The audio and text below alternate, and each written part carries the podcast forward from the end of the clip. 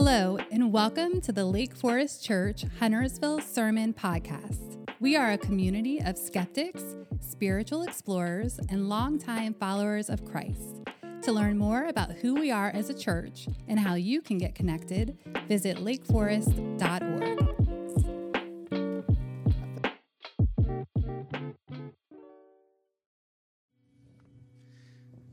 Thank you, Aaron. Uh, you may be seated. I, that's the only normal thing I've said today uh, since Aaron had you stand for the reading of God's Word. Again, I'm Mike Moses, uh, lead and founding pastor of Lake Forest Church, Huntersville. Uh, it's great to be with you.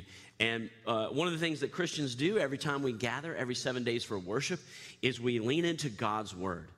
Uh, I always, uh, uh, after I pray to begin a wedding, I always say, hey, man, when the tectonic plates of life have shifted and your life is changing so much, like right this minute, you're getting married, we turn first to what is unchanging. That's what God has said.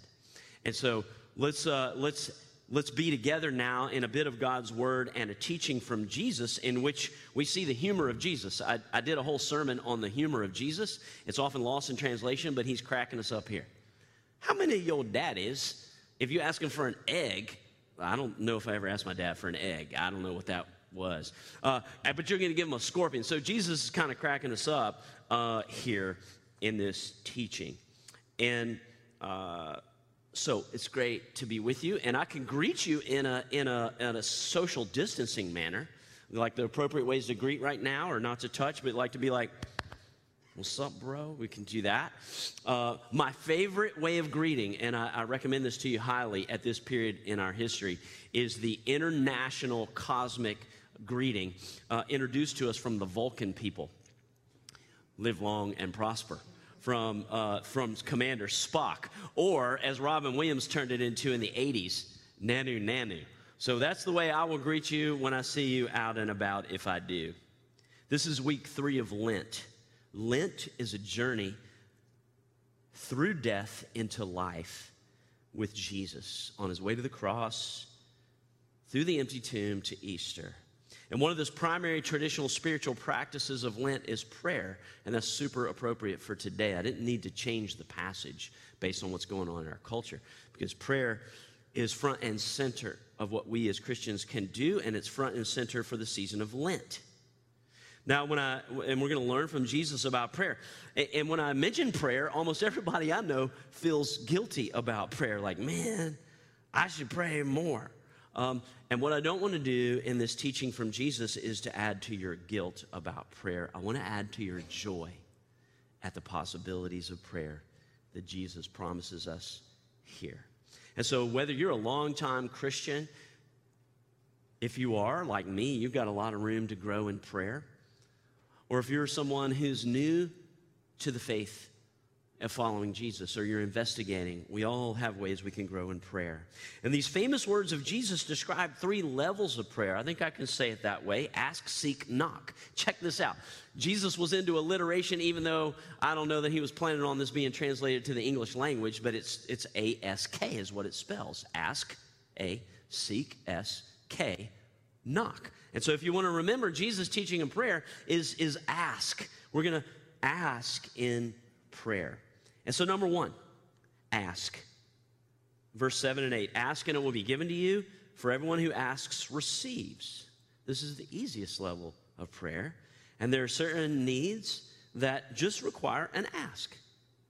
And they're immediately met, Jesus says.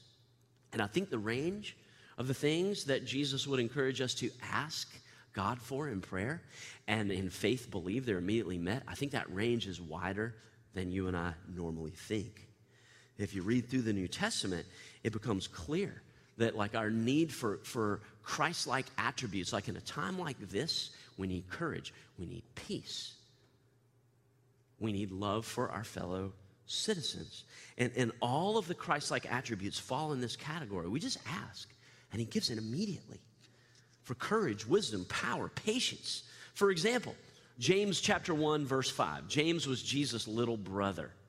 Dude, what was it like to be Jesus' little brother? Talk about like the, the worst little brother job to be given in all of human history. Like you couldn't leave up to him. But James 1, I'm the older brother, so I don't know what that's like. In James 1 5, he says, If any of you lacks wisdom, you should ask God who gives generously, and it will, will be given to you. And yet I might hear somebody say, Man, I tried that. Not long ago, I was in a situation, I didn't know what to say, and I said, God, give me wisdom. And then I said stuff, and it was stupid. Like, how come God didn't answer my prayer? Hey, is God a liar? Does he say he'll give and he doesn't give? Is he like the, the cruel father who, when their child asks for an egg, he gives a scorpion? No, no, no. Here, James goes on, verse 6 of James 1. When you ask, you must believe and not doubt. Because the one who doubts is like a wave of the sea blown and tossed by the wind. That person should not expect to receive from the Lord. So that's double minded and unstable. And so, hear this in the words of a commentator all of God's gifts are given on the basis of faith, not unbelief. The problem here's the issue what do I do after I've asked in prayer? What do I expect when I ask God for wisdom or courage or any of the fruits of the Spirit? Forbearance, perseverance, love, patience. How do I think God is going to give that to me? Am I waiting for some like some tingling in my brain? Am I waiting for a feeling of power at my fingertips? Am I waiting for some deal in my central nervous system, a feeling to run down my, my backbone? Is that what I'm waiting for? No. Faith takes the answer for granted. God is faithful, God gives. And when we ask, we are to take it for granted that He has given and then go on and do the thing and say the word that comes, counting on the fact that's the word of wisdom or the word of power or the word of patience or the word of courage or whatever it is that we have needed in the moment. Step out on faith that God has granted it and He gives it because God loves to be trusted by you in your life. And faith is what grabs hold of what God offers. And that's what Jesus is saying. Ask, it will be given. He doesn't say it'll be accompanied by feelings or a sign in the cloud or an emotion. Ask for it, take it for granted, thank God, and then step out on it, and the answer's there. Ask, he says, and it will be given to you. And then he says, Seek, and you will find. The one who seeks finds, verses 9 and 10. And this is the second level of prayer. And this brings in an element of time orientation because seeking is not a one time act, it's a process, it's a series of actions. All of you mothers, moms worshiping online right now, you know that husbands and children think of seeking as a single activity. They will stand in the middle of a room and be like, man, I'm looking for the remote control right now. I'm looking for the cookies. And if they don't see it immediately, they're like, oh, I sought it and I didn't find it. Hey, mom, where are the cookies? Where's the remote control? All of you moms know that this is how it happens. And then she comes and finds it. Seeking is a process over time, not a one time look. Um, and you know what me and Aaron and Mitch, pastors Jeff, Cami, and Dean, you know what we like as pastors? I like people who are interested in Jesus and ask questions about God and God's Word. But you know, more than like, I respect people who seek through a process over time questions about faith. Because to discover the truth takes seeking over time, not asking one time. And Jesus says there are areas of life that require more than asking, even in our relationship with God. There are areas of life that in prayer require seeking, searching, seriousness of intent over a time period. There's something that's lost from us. There's something that's hidden from us. And prayer becomes a search. Have you experienced prayer as a search? That's what Jesus is inviting you to. Can you let your prayer life be a search? I know you're searching for things. There are things I'm searching for. And this is super encouraging to me that as I search through process orientation over time in prayer, God says you will find. And I think in this, Jesus invites you and me to do something that I talk about with people in my office or over coffee here at Defined Coffee all the time. can, can you and I make our actual life of decisions and actions and applications, can we make our actual life actions into continuous prayer? People are like, I want God to answer. I want to know His will. People want the asking prayer for the things that take seeking prayer, where we're on an investigation with the Lord. And I'm like, hey man, then live a life that's asking and seeking. There's one young brother I was talking with recently, a friend of mine, a spiritual son. Uh, I was kind of saying, man, I want to know God's will. What's next? And I'm like, okay. You know, and he's like, I, I just don't know what the right next job is, is what this guy was asking. He's like, I'm locked up. I'm waiting for God to move, but he's just got to tell me. And he's looking for God to move in his guts or something, give him a sign. And my advice was personal, very pastoral, and compassionate. I was like, man, you got to get up off your keister and apply for as many jobs as possible in everything you're interested in. And by filling out the applications themselves, by writing the cover letters yourself, themselves, write them as a, a dialogue with your Heavenly Father, is seeking, seeking, seeking prayer. And any interviews you get will be your way of living out Jesus' teaching to seek God's will for your life. So that's the, the tweet of the day from Pastor Mike. Hashtag get up off your keister. And Jesus promises that when you seek, you will find. So let's make our actions and our prayers a process over time of seeking God's priority, God's will, God's way. And He will keep His promise, man. You will find. God keeps His promise after a season of a process of seeking. That's how you know it's a seeking prayer because you have to keep on. You have to keep on and align your life activities with that prayer.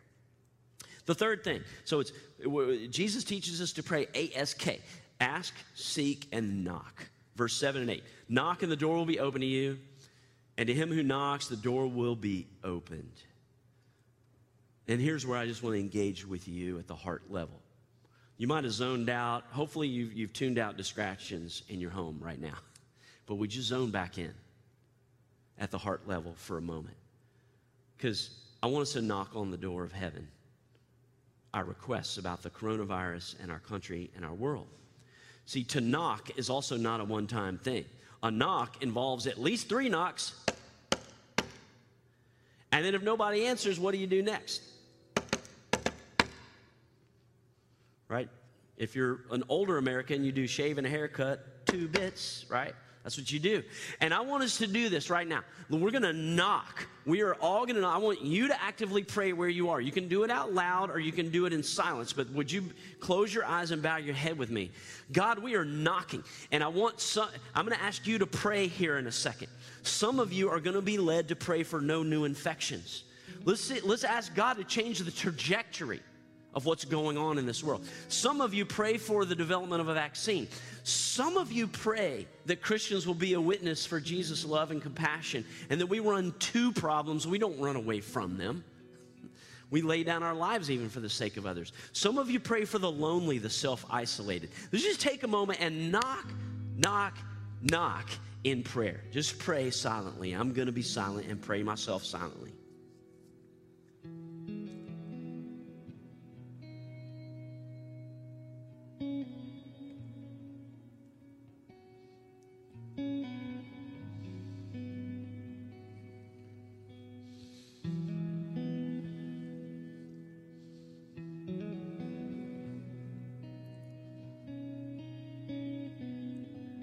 Come on, stay intense. Knock on heaven's door for the part of this crisis we're in that you are most burdened for.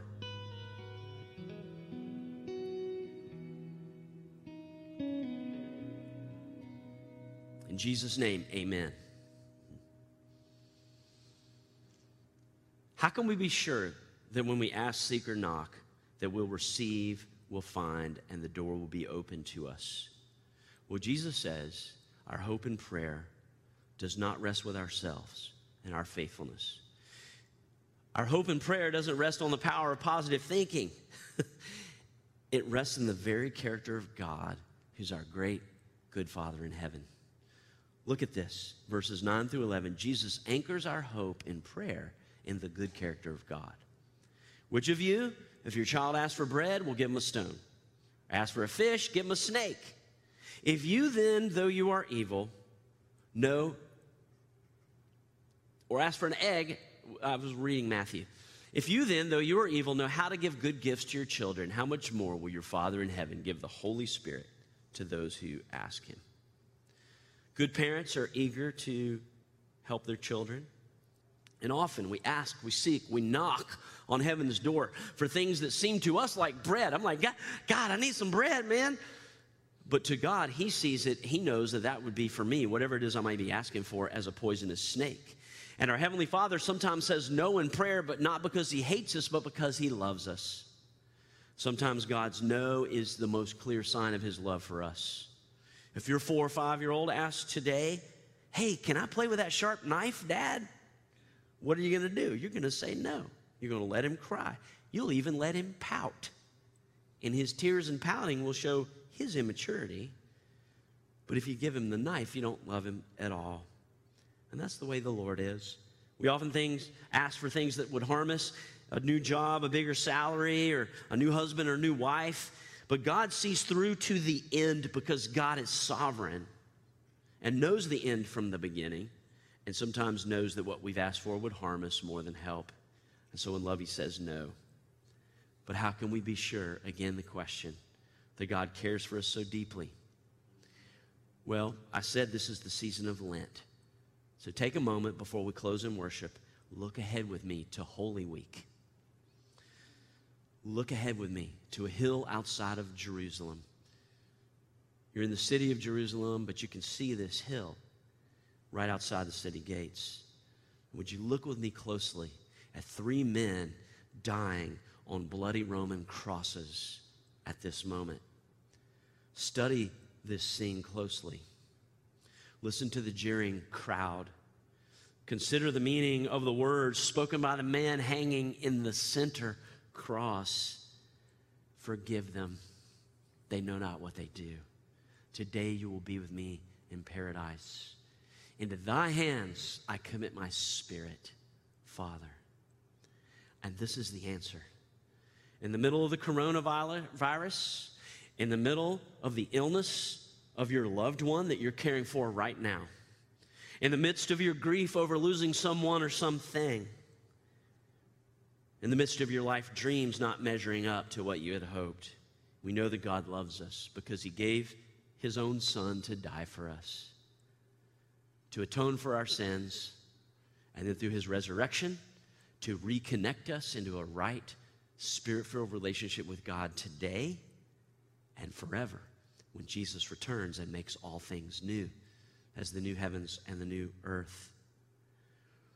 Jesus sent his son to the earth while we were in rebellion against him, knowing we would put him to death. And the cross proves that the heart of God is good and is good for you. And that's the heart we pray to every time we do.